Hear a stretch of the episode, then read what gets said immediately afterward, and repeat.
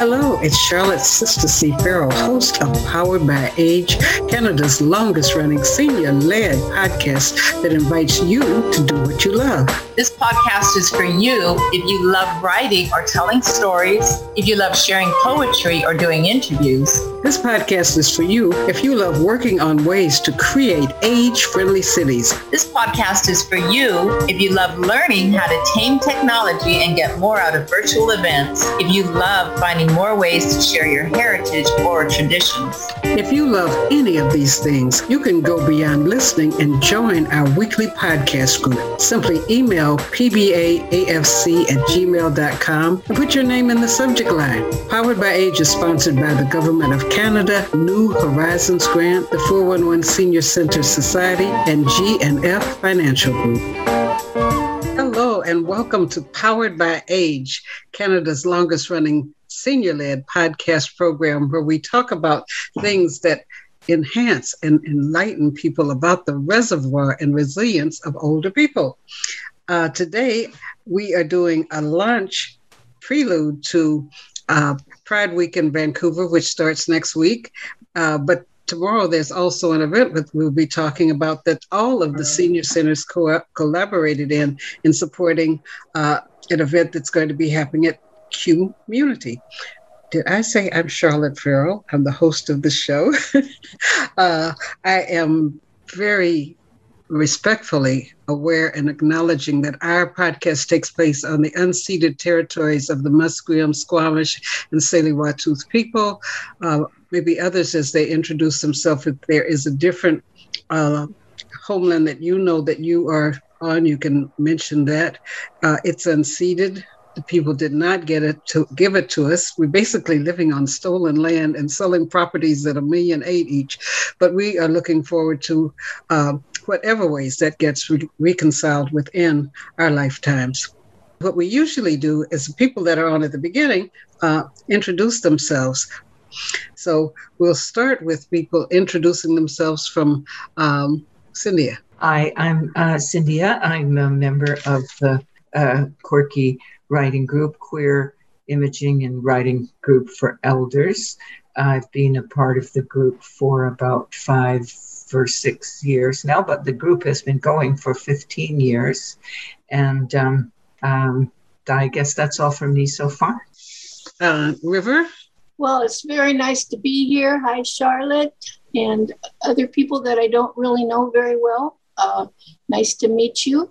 I have been a member of Quirk-e for 14 years, and uh, it's a it's more than just a writing group. It's a family now. And yesterday we all got to, uh, well, not we all, but several of us got together in a park for another ride, and just being in person with each other um, in such close proximity without masks on. it was like a new beginning. So th- this is a really, you know, more positive summer than last summer. And uh, I'm, I'm very, very glad to be a part of the Pride movement and uh, just keep it going.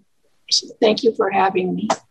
Uh, thank you. And you were one of the people that came to the 411 Center when we were talking about podcasts and advocated uh, people getting involved and letting people within Quirk-e and other organizations that you belong to know about it. So thank you, River. Nancy? Oh, my name is Nancy Sinclair, and I'm a podcast mentor with uh, Powered by Age, and I'm delighted to be here. Thank you, everyone. Uh, Don? Hi, everyone. Thanks for uh, having us, Charlotte. This is really wonderful. It's just to see, I should say. Um, uh, we really do appreciate all the uh, the work that uh, Powered by Age and 411 does. Um, I've been um, on a couple of things with with Powered by Age, but it's been a while for me. I I, ha- I can't regularly attend, but um, I've been a member of Quirk-e, which is the Queer Imaging and Writing Collective for Elders. Um, it it actually spells quirky if you use the initials that we use um, for since about 2016, and um, I'm uh, I've been a um, proud openly gay man for since I was in my early 20s and the early 70s. So I'm um, I'm going to talk about that a little bit later. Thanks. Wonderful, thank you. And I must say, I've discovered Don has also been involved in writing plays, and we are looking for other ways that we move from play, from our stories and our, our poetry to visual things like movies and plays. So we will be connecting more as we go into our awesome August. Uh, Neil? Yeah, hi. Uh, my name is Neil Ryan. Uh, I'm a writer of poetry and short stories, and uh, as of today, have two books published, uh, but self-published. Uh, and uh, there's the From the Other Side, which is poetry and short stories, and then the Brighton Tarot Card Mystery, which is a, a delightful little romp through Brighton over some mysterious tarot cards. And uh, I'm supportive of the uh, emotionally supportive of the gay communities. Uh, I was uh, uh, watching some of the presentations for the Burnaby Gay, uh, which was the last week, and um, and so I don't know what more I can say than about the gay community, other than some of my best friends are part of that uh, that community. uh, what do they call the the black individual that that that's uh, representative of the community? so the anyway, thank you. Leslie. Uh, yes, I'm Leslie Hebert, and I live on the traditional lands of the Qayqayt First Nation, which we now call New Westminster. I'm an ESL teacher. I teach online. Uh, I also write poetry, short stories, and I'm working on a travel uh, travelogue of a trip I took to Japan a few years ago. Um, Leslie has also shared some of her stories. And uh, one of the things that Don also mentioned, other ways of being involved, if you go to our poweredbyage.com website, you'll see a thing called spins. And those are stories, poetry, interviews, and novelties that we have recorded of different ones of you where it's its own special space. So Nancy has some, and we are going to be encouraging more people uh, to work with me. Um, Nancy or Jesse in recording more of those. Uh, Chris? Hi, I'm Chris, and I'm also a proud member of Quirk-e. I happen to have been uh, the uh, the privileged one uh, and paid to actually get Quirk-e off the ground um, when it started about 15 or 16 years ago through the Vancouver Parks Board. Uh, I also endeavor to write, um, and I'm working on putting together some of my pieces into a memoir. Thank you. Uh, Ramona, welcome. Thank you. Um, I'm happy to be here. And um, I'd like to say that I'm Ramona Srinivasan from Mumbai, India, and a newcomer to Canada. I lived in um, Mississauga, Toronto for three years, and I've just moved to Vancouver. While I was in uh, Mississauga, I did join the Active Adult Center there. And um, in particular, we have an active Goan adults group where we shared our Goan culture through song and dance and food. And now that I'm here in Vancouver, I'm really happy to be associated with your um, group powered by age and hope to present whatever information I can from my end.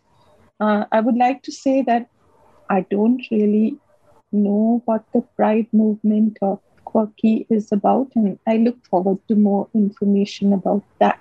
Thank you so much. Oh, thank you. Well, that gives an excellent lead in to uh, whomever from the group does want to give uh, that overview about what Pride movement is.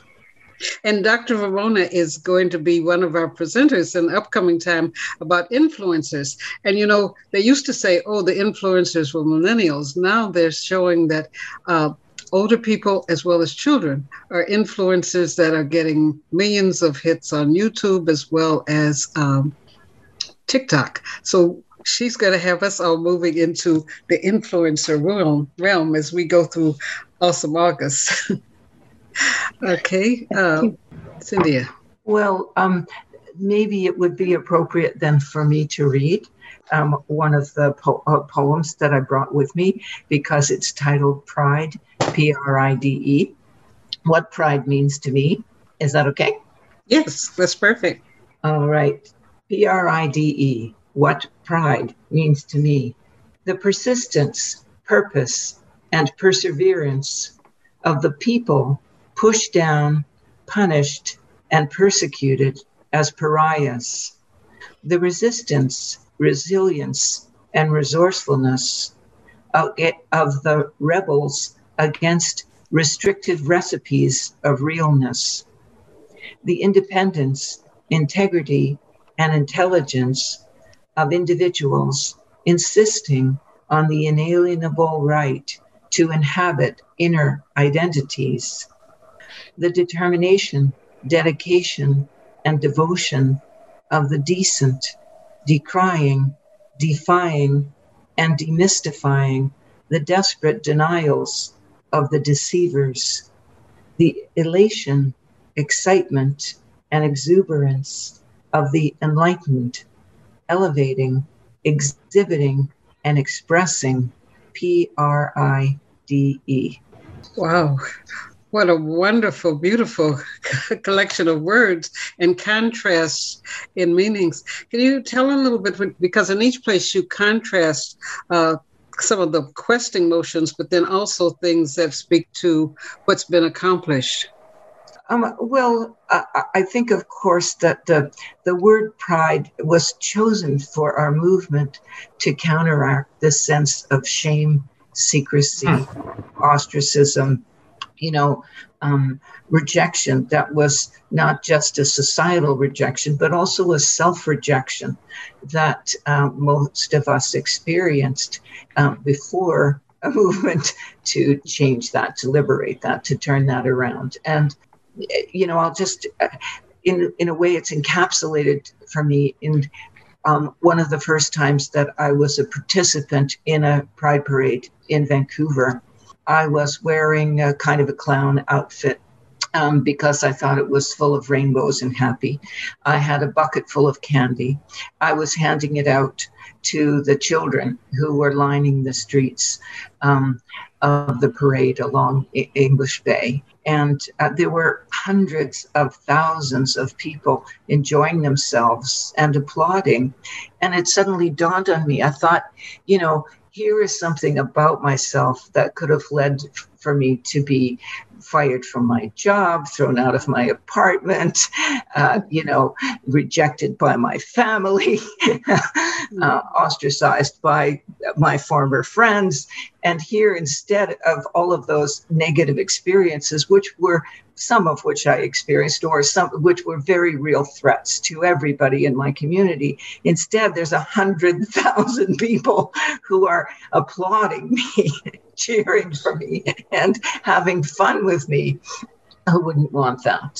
Yeah, I think that speaks to to what that the pride what the pride parade did mean to so many people, and then something that you touch on in the book about what it means to be an ally, people that are in support um, I think that might be a good segue point to talk about the publication and how it is not just for people who identify as being gay, but around being an advocate or around being an, an educator. In, in, Quirk-e, we have um, we break into smaller groups, and one of the small groups is um, um, produces uh, magazines. We call them zines and uh, we've done a couple other ones. One was on COVID, queering COVID. One was on um, a theme of this patch of grass I, on which I stand. And this latest one is on uh, fighting racism. Um, River was on the the uh, group that that did the zine. You want to talk about it? Yeah, um, we we are advocates. Most of us have um, have through either the queer movement or just born that way. Uh, most of us have really been fighting for just global societal reform. And I was a social worker. In my piece, I'll mention that and everything. And so when we s- sit around and think about what's the next topic that we should do for a zine, well, of course, when we started hashing this out last year, it was George Floyd's murder and um, the Black Lives Matter movement finally getting the traction that uh, it, it really should have gotten long before.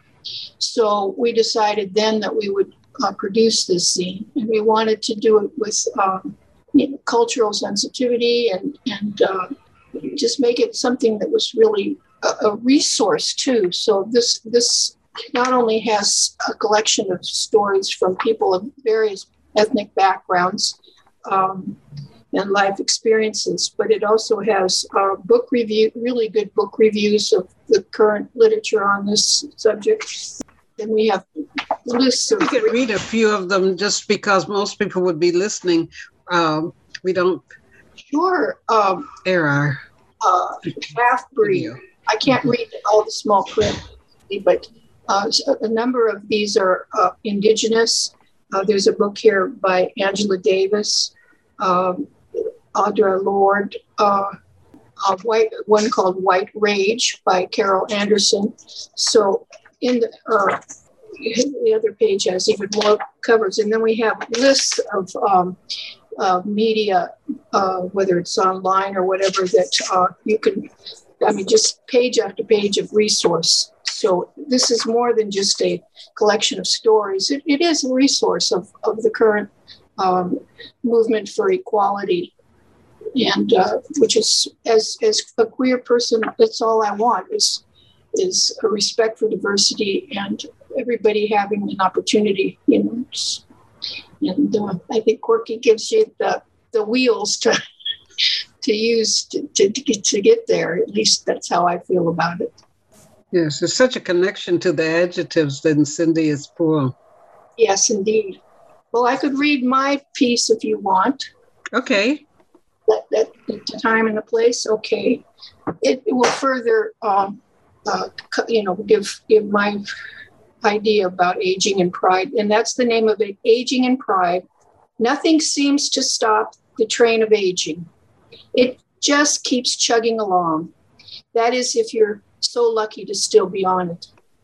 For sure, some things do, uh, some for sure, luck has something to do with staying alive. But being proactive can make taking the curves that aging throws at you a little easier. The proactions of nutrition, exercise, getting enough rest, enduring medical procedures and medication, and staying socially engaged can fill up your days as a senior. For me, all the effort put into surviving really is about reaping the good time, feeling connected to my family, friends, and community. Aging is also enjoying the privilege of perspective when looking back at decades past. In the words of the Grateful Dead, what a long, strange trip it's been.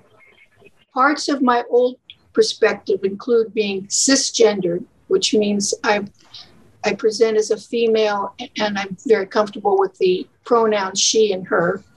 Female, I'm queer, I have a chronic health issue, I have modest resources and a lifelong skepticism about most of society's institutions. From my youth, I identified with the underdogs. I guess I'm probably most proud of that. In volunteer work or paid social work, I have sought more rights for women, LGBTQIA2 plus, um, racialized groups, the poor, mentally affected or addicted, my people. There was a period in my life when I backed myself back into the closet. I was out in my senior year of high school back in the, late 60s and uh, 70 and uh, went back in. I'll continue here. so um, there was a period in my life when I backed myself back into the closet trying to be heteronormative, believing it was the only way to have kids. These days, we queer people now can have families without choking out a big piece of oneself.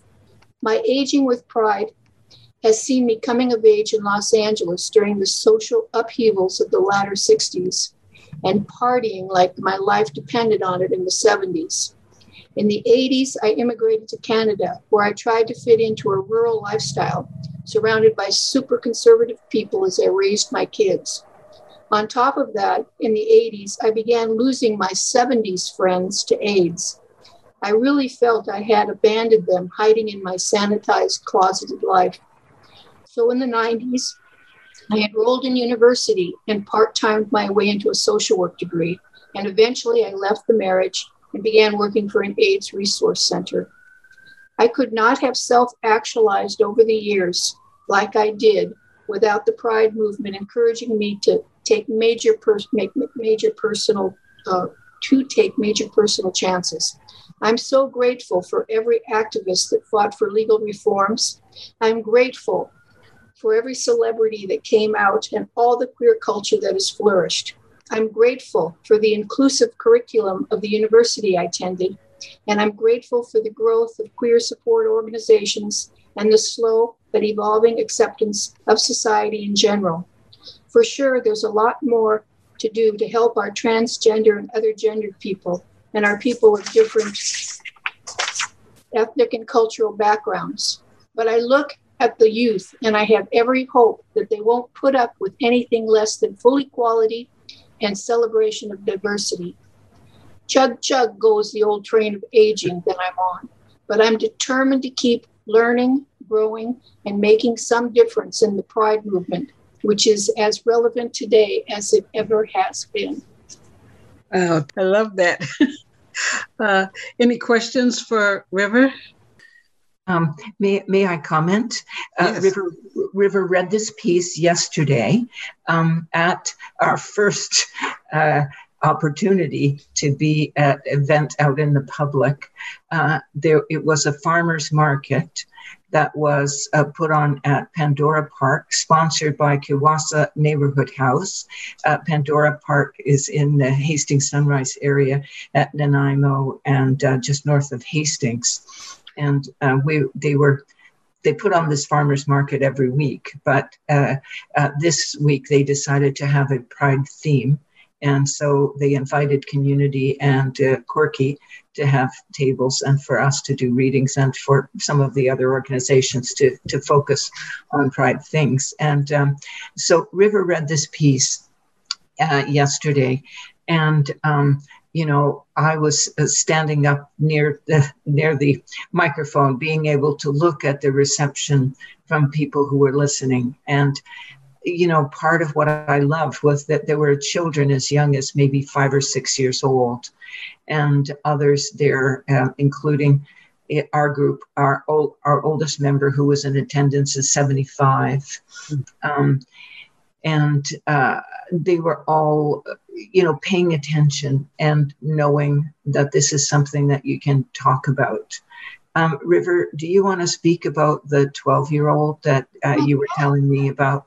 I was sitting at the table, and a mother and her three children came up to the table, and um, one of the uh, young people, uh, a, a young young girl, um, probably maybe 13, maybe 12 or 13, she came up and she said, "Is it possible to get a pride flag? I've just come out to my mother."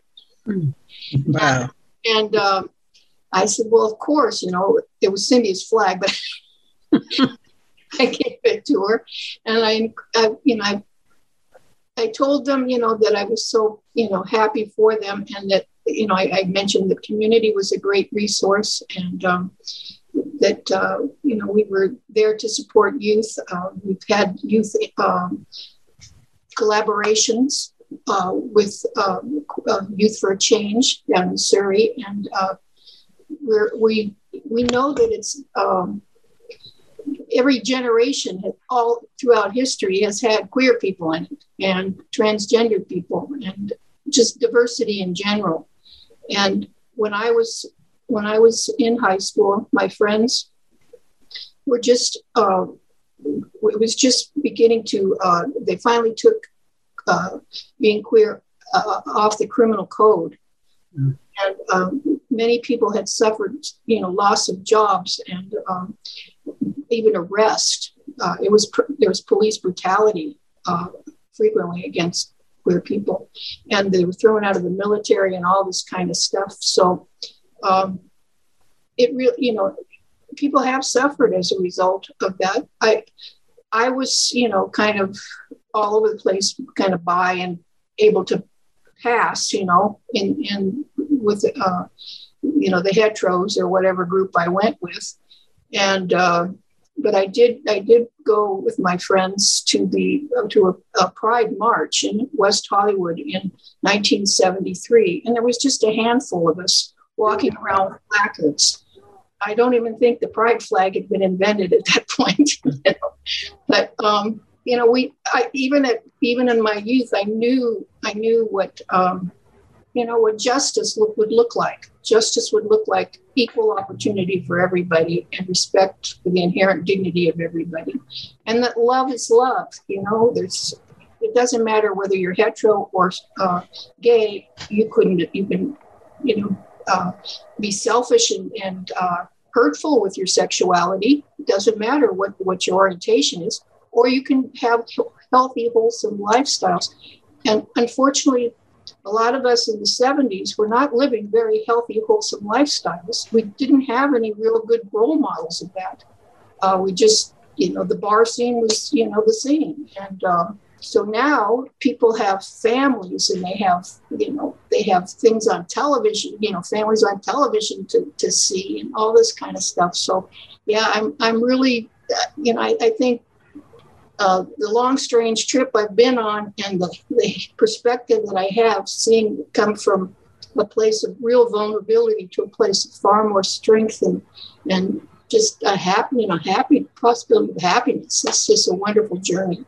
So, you know, um, the Pride marches started. This is Don. The Pride marches started in uh, the early '70s after the Stonewall riot in New York, and they've spread all over the the world now. Um, there, but there are a number of places where people are trying to um, celebrate celebrate Pride, and their governments or um, the communities are uh, trying to stop it. And so it's still a struggle that we're that we're going through, and it's still something that that um, is it's not um, always. Uh, um, very pleasant in a number of places around the world. I was from a small town. Um, I grew up in um, in Washington State, and uh, lived for most of my adult life in a, in the state capital of Olympia, which is a really small town, like many state capitals in the United States.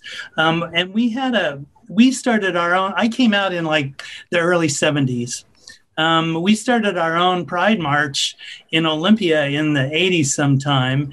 Um, but before that, we always had to go to Seattle because that was the only place that Pride was being celebrated, really. Um, and I remember the contingent from Olympia um, every year went to the Pride March through the through the uh, 70s and and into the early 80s. And uh, there there's a brewery in Olympia called Olympia Brewery, um, and their slogan was "It's the water." And we had a we made a big banner that that all the um, gay and lesbian people from Olympia took with us to this Pride March in Seattle that said "It's the water," and it, it was always a it was always a great hit. Um, but um, I'm, you know, having grown up in a small town and having to deal deal, deal with uh, the prejudices and stuff, I've always tried to carry myself with pride. I'd like to read a short piece that that I uh, wrote about um, one of my early experiences in Olympia. Um, I call it Logger Dude. I don't think being gay is a phase, but I do think many LGBTQ2S plus people go through periods of our lives when we are gender fluid, trying out different expressions of ourselves on a spectrum of traditional male to traditional female and everywhere in between. I did anyway, and so did many of my friends. I have a voice that gets mistaken for female quite frequently, and I swish a little bit. Still, I see myself as a physically masculine man.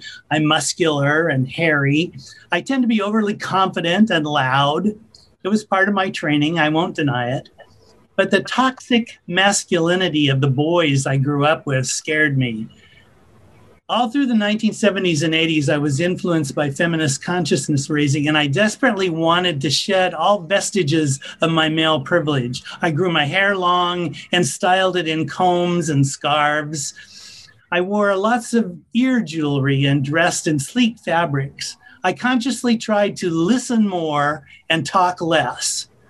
I had a favorite pair of Frye boots that came most of the way up my calves, pale leather, rounded toe. They looked fabulous. Unfortunately, even Nancy Sinatra w- w- uh, wasn't made to go walking far in these boots. They weren't very comfortable. Why is high fashion always so impractical? I would have to discuss this with my feminist friends. So picture this a young faggot going about his morning business in scarves and jewelry, a lovely blouse, pants tucked into a bitchin' pair of boots, promenading down the main street of a small logging town in the Pacific Northwest in 1980. It's a wonder I survived. Uh, uh. Passing cars would honk and flip me the finger. I just waved, princess like. I was right downtown by the, on the busiest street when this logger dude was walking toward me on the sidewalk. I knew he was a logger dude by the length of his Carhartt work pants, which were cut off an inch above the top of his mud cake boots. Plus, he had on a plaid shirt and suspenders and had a sucking cap. He was ruggedly handsome, 5'10, massive shoulders, blonde and scruffy. I thought, he's a lumberjack and he's okay. We were about to pass each other, uh, going opposite directions on the sidewalk, when he stopped abruptly. I stopped too. Uh, how could I not? Are you a faggot? He said to me. I was stunned. Wasn't it obvious? I was about to reply when he grumbled, You disgust me. I want to kill you. I suddenly had visions of his calloused hands twisting a choker chain around a down tree about the size of my neck. He lunged at me like he meant to do a full body check. I pirouetted to one side, flitted past him, and hurried down the block. I turned around to see if he was coming after me, ready to run. I prayed my boots wouldn't betray me. He stood there a moment, shook his head, then walked on. I thought I heard him growl. Hey, hey, let me applaud that, Don. I, I, I, I, I mean that sincerely. I know the town, I know the people, uh, I, I, I had a boyfriend when I was, and I we weren't we we. I'm sure he was gay. I wanted him so bad to let me know he was gay, and he he was the lead in the play. And I was one of the characters that, uh, you know, that that was. I was afraid. I was afraid of betraying my masculine side. So I did the buy trip for a hundred years. You know, I've got to tell you that uh, somewhere along the line today, somebody read a line that said, Love doesn't know anything more than the feeling of love. And I've had two men in my life that I have loved, and my father besides. So thank you for your story. Thank you. Thank you for the story and the way that you told it, because I could just visualize that scene and also visualize the ugliness of a person who just had to go out of their way, you know, to be nasty to you. And so thank you for that. I'd like to just go back to something that uh, Don mentioned. Uh, and I, I checked to see when the first Pride Parade was in Vancouver, and it was actually in 1978, which was the same year that the Pride flag actually came into being as well. So it's a bit of a coincidence. And um, I've been in many Pride parades uh, here in Vancouver. I was certainly late, much later than some of my my friends here in coming out. Um, I actually didn't come out until the late 80s, early 90s. But one of the, the one pride parade that I remember most is uh, one that I participated in a number of years ago now. And um, the pride parades originally were a lot had a lot of political content to them because back in the 1970s, uh, LGBT people did not have right, many rights. And so the, it was not only a sign of solidarity, but also it was, a, a, in a way, a political protest. Um, over the years, the the tenor of the Pride Parade changed. Clearly, as advances were made and as we uh, achieved different rights, then a, a, a, lot more celebration came into the Pride Parade. But as Don said, there still is a whole lot of persecution, perhaps not so much in Canada, but internationally. And this brings me to the Pride Parade that I remember most. I'm part of a, an organization called Rainbow Refugee Society. And the Pride Parade that we had, as a group, we made a decision to, to actually participate in the Pride Parade, even though many of the people who were part of our organization had come from countries where they experienced persecution. And they were very much afraid. They were afraid that um, their picture would be picked up on television because pride parades in those days were televised and that somebody back home, some family member or somebody back home would actually see them, identify them, and they would still then be afraid of running a, a risk to their life and safety, even though they were here in Vancouver.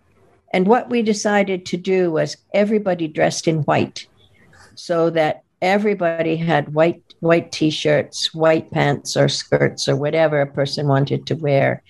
And we all wore white face masks that we bought at um, oh we bought at the at the party store that I think is I don't know if it still is, but it was moved to that little corner at Terminal and uh, Terminal, not far from where the 411 currently is now. And so there was this fairly large contingent of people marching all dressed in white, all covered with face white face masks. And what I remember is walking along the street and these hundreds and thou- hundreds of thousands of people actually cheering. And many of the folks who were in that pride parade, for them, it was the first time ever that they were out in a public place and the first time ever in their lives that they experienced being supported by the local by the community in which they in which they were living and that I've been in many pride parades. I was in many before, and I've been in many since. But that's the one that for me stands out uh, in terms of my recollection of how important the pride parade was for those many, many folks that had come to Canada looking for a safe place to live uh, and at the same time still struggling with their, their fear and their anxiety, uh, but willing to put themselves out there, willing to take that step uh, to be out in a very public way, in a very public, um, in a very in a very public place, uh, and be accepted and cheered. Um, since that parade, there have been many other parades, and many of the folks that were in that first parade have walked without masks and who now now experience that that walking in the parade and being seen and being visible and being proud to be seen and visible. So uh, i think the pride parade uh, even though like last year and this year because of the pandemic where we we don't have that same experience but hopefully next year we will has has served a purpose for um, in, historically for for bringing about uh, the visibility to us, but also has served now to remind us that uh, that while we here have the opportunity to to celebrate who we are, uh, that that that there's still many people around the world that do not have that opportunity And we read stories about countries where they make an effort to have a pride parade, and there's maybe four or five people walking on a sidewalk with a pride flag, and that the police come along and beat them up and arrest them. So we don't ever want to take for granted the fact that we have the privilege of being able to live openly and freely uh, um, as who we are here. Uh, and also to acknowledge and recognize that others don't share that same freedom and experience. So for me, the Pride Pride Week and the Pride Parade is about celebration, and it's also about reminding ourselves where we were, how we got to where we are now, and the fact that there are many other people in different places around the world who are still struggling to get to where we are now. So the Pride Pride Week and Pride Parade still plays a significant role. Sometimes I think here in Canada and maybe in the U.S. and other northern places, we kind of forget. Um, we forget that it's not all about celebration, uh, but it also is an opportunity for us to remember that we we got to this place by struggle. None of the rights that we gained were handed to us. Most of them came through the courts. We had to challenge all of the legislation and every time the governments fought against us every time we most times we had the we actually won in courts and therefore that's how we uh, that's how we came to have our rights and in many countries, there is not a legal system, a judicial system that allows that kind of thing to happen. So um, internationally, we uh, we we engage with our government and with other governments to bring about um, a freer and a more just society for LGBTQ uh, I people. Thank you. That's kind of a bit of the, the bit of the the story that I, I haven't written, but um, I wanted to tell. Wanted to share this picture. Uh, this was on the front page of the Daily Courier in Kelowna, and that's me in '97 in the Pride Parade with my t- my then 10 year old daughter, and um, at, at, that point in in Kelowna, the current the mayor at the time refused to authorize uh, the proclamation uh, declaring you know Pride Week there. So, um, you know, we really, there, there was just a, you can just see it snakes up just about to there, you know, there was just that few people in the, in the parade. But we were determined to have, you know, make a statement. And now it's much bigger event there. So progress does get made, but only with people going out of their way to to be visible, to, to speak out, to share their stories and everything. So. I really and I think what you've highlighted is one of the important things of a democratic society, being able to not just press for the law, get a law changed, but then reaching out to see other places where there's injustice and mistreatment, you know, uh, shining a light on that and pray, putting support behind people in other countries that are just wanting to not be killed for being openly gay or just wanting, you know, just wanting to live their lives. So I think that's a really important thing that uh, we emphasized around uh, Canada as well. That there's an organization that refugees were able to be involved in an organization, and to um, that there was support from other people to say we'll all dress in white, so that you know it'll be harder for people to single out you. So just thank you for touching on highlighting those points, uh, Cynthia. Um, yes, I, I, think I'd like to tell also a story of, of, of that happened in Canada um, related to this. In 1978, I was invited to attend a, a gay and lesbian conference in um, Saskatoon. And I thought, wow, Saskatoon, you know, wonderful. And uh, I guess I was uh, anticipating attending to uh, read read stories and poetry. I was very excited that I was on the um, venue together with my favorite lesbian singer, Ferron, and um, um, there was planned a um, a, a, a short uh, march or like very short kind of march in support of this event around a couple of blocks in the park in Saskatoon. And um, about three or four days before the conference took place, the gay and lesbian office uh, was arsoned, was burned. And, and, that's the kind of opposition that it took. And um, when the march took place, I was not physically well enough to be part of it, but uh, there were probably less than 50 people who were able and willing to take the chance of walking around a couple of blocks in the center of Saskatoon um, because they might be recognized, because there might be violence. Um, I think there are some people who went disguised with a mask, or sometimes even people wore paper bags over their head with the eyes cut out so that they could participate without putting their lives in danger.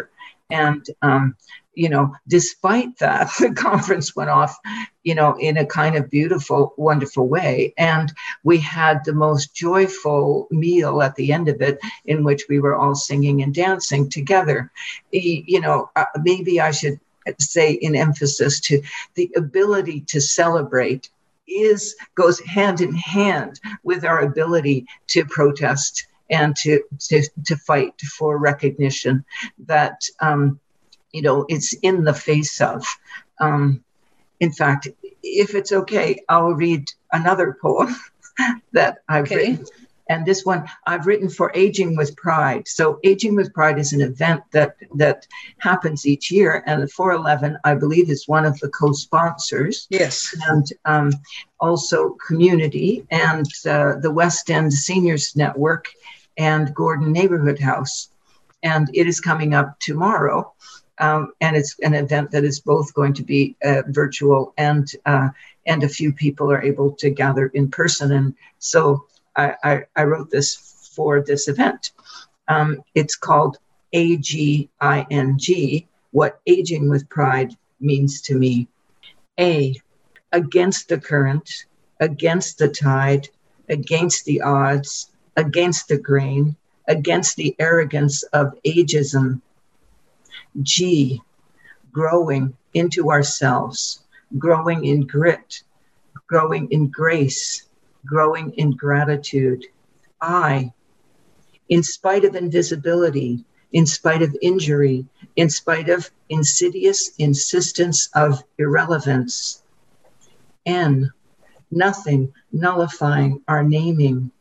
We advance as we morph into G, greats, great aunts, great uncles, great grandparents, of generations of a movement that gathers and liberates the entire alphabet L, G, B, T, Q, 2S, I, A, plus, plus, B, I, P, O, C. Within our lifetimes, we began all alone the only one, without names, without letters, without words for our identities.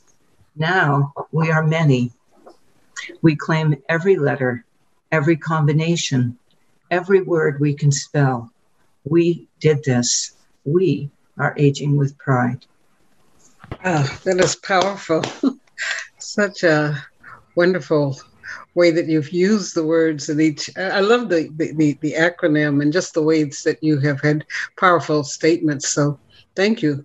Uh, maybe we could have you read that and record it for our spins. That would be a great thing to have uh, left on and printed on our, our uh, web page and for people to think about.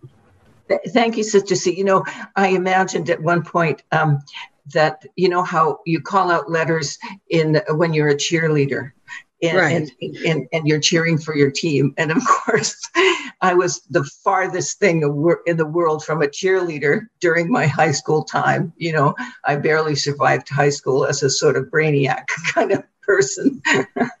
um, but now I apparently I've become a cheerleader for for pride and for our community. So give me some pom poms, and I'll and I'll call out the letters. That's great. Uh, any other comments or questions? Just to see, thank you for this opportunity. It was, it's really um, great that you're doing this, and uh, and I and I thank all of the other people that that read and made comments. It's uh, I really appreciate hearing um, the different perspectives. So thanks a lot. I think the historical uh, perspectives, as well as connecting that uh, celebration is celebration really means that you've overcome something, that there was a struggle. Uh, sometimes people seeing the happy smiles or having the painted flags on their cheeks uh, might just think, wow, this is a great celebration. But the stories that you've told help give the, the history and, and the suffering or the, the doubts and the worry that people had about, you know, their, their being their very life, you know, whether they might be fired, whether they might be put in jail, beat up by a logger guy type. Those are all things that the celebration really highlights. So thanks for giving the story behind the celebrations and for you know encouraging and giving us always that we can also participate in the movement. Can you share the uh, the address and ways to get the publications? Um, well, uh, so our our a lot of our books from Quirk-e are available through Lulu, L-U-L-U dot com, and you just go to their website and go to the bookstore. The the um, the um, Racism magazine um, is. Uh, d- does somebody else want to talk about the best way to do that? I mean, we we have it available electronically on at our on our group our our Facebook group page. If you if you go to Facebook and search for quirk, just the word Quirk-e with a hyphen, Q U I R K hyphen E. Um, you'll get to our Facebook group, and then you can find the the uh, fighting raci- racism from a queer perspective zine on there. And Lulu, can you tell just a little bit about Lulu for other people that might be interested in how they work with independent writers? Um, I'm, I don't really want to advocate for people using Lulu. We haven't had the best experience with them, but they're a they're a self-publishing company in the United States, and they've done several of the books from Quirk-e from many years ago, starting many years ago. So we've been using them for quite a while, but. Um, uh, it's it is self-publishing and um, but they do uh, assign um, ISBN numbers and and make them available internationally. So you can order our books through bookstores um, and online on your favorite uh, book vendor online. Um, and, and, and your local bookstore can, can look them up and order them too. Uh, together we stand is the book. Is it is it a zine or a book? How do you distinguish between a zine and a book? The book's a lot longer. yeah, length, I think. so this zine got to be quite large, that's for sure. um, and uh, have we thanked, uh, publicly thanked uh, Sister C for being uh, one of uh, the editorial staff Very of allowing so. this scene to, to come to fruition. Thank you so much. And and we have I a just, dedication here to you. exactly and and the you know the inspiration for gay liberation and for combining celebration with protest you know was taught to us by the black people of north america who never stopped singing while fighting for their rights I, and you know, notice and acknowledge the number of references that you made to the civil rights movement. I was involved in that movement from nine-year-old child uh, wasn't old enough to be on the line, but we, a friend of mine and I had gotten a brownie camera. And uh, we asked if we could take pictures of anyone who was beating or spitting on the protesters outside the Copper Kettle restaurant in Kansas City. And just from childhood, it, it uh, logged in my head the value of a child because there's some things people don't want to, a child to see them do. So I don't know whether it was both both protective, but it really anchored in my mind that people had to fight. You know, now people go in, they sit down on any seat they want to sit through in a restaurant, but there was a, you know, a struggle behind that across the country and people who were hurt seriously. So I think in modeling that and talking about and people telling their stories of how they were, were hurt and in, in encouraging people to come out or hurt when talking about a parade or going to, um, I think Chris has talked about going to um, meetings where worried about being outed because uh, the issue was going to be around uh, acknowledgement of same sex marriages and then going from that issue. So it's a st- stepping stone. So I think that within the zine, some of the things that you have talked about, people can do to be allies of movements. Um, allies and supporters those are very good things so um, I don't sell any of the books or represent any of the books, but the books that have been really well uh, documented through book reviews are something that's good for someone who might say, Oh, I don't have time to read all of that. White Rage gives a really fundamental coverage of and examples of white pride for people or white privilege. When people say, Oh, I wasn't privileged, it really documents and helps people to understand. So thank you for your work and the way that you reached out to have a broad spectrum of people both telling their stories as well as writing reviews of books. And so that brings us around to the two o'clock hour. Neil, I'm going to ask, since next week is Awesome August, if you can give us one of your awesome stories as part of that. We're also going to have, as part of next week, um, another of our Move It to Movement, we're going to have chair exercise. The um, Guprit, who is the membership director at the 411 Center, is also certified in chair exercise. So she's going to give us some exciting chair exercises. And then we will be unveiling other things that we're doing during August. We're going to revisit some of the holistic health things people are doing. We know and have noted that many people have become addicted to um, oxycodone, other types of things used for pain relief. And we have people within the group who have learned how to do other things, alternatives to pain relief. And so during August, we're going to be unfolding those things as well as giving opportunities. If the, centers were given the right to reopen, but because there are even more procedures have, that have to be put into place uh, before everyone can come in. We're giving people who wanted to instruct a class an, ex- an opportunity to do a sample class field test your class by doing it as one of our presentations in August or September. And then in September, you may have heard Culture Canada. Canada Days used to be the last three days in September. Now, last year, with having to switch to uh, virtual. They moved it from the 24th of September to the 24th of October. So we will be having two Fridays that we're doing something as well. The 24th of September, we need everyone to plan to show up because we're going to do a workshop where we learn how to write tribute poems. The very next Friday is the first Friday of October. It's International Day of the Older Person. And people who have written a tribute poem will have a chance to do some of their poems on the uh, big celebration, physical, in place celebration that will be held at the 411 Center, but also uh, it will be held virtually. So we will have fun with some other things during uh, October, and I'll be calling upon, and Nancy will be calling upon each of you to see which ways you want to showcase something or do something as a writer, speaker, dancer, all of the other ways. Playwright, uh, Don. Don's going to write a write a play for Neil's story. Uh, it's Jane and Jane in the bus. No, uh, and the car. Jane in the car. So we have a lot of communities that have formed within this group of people who have similar interests. So I will be looking forward to seeing you again. Go and flourish.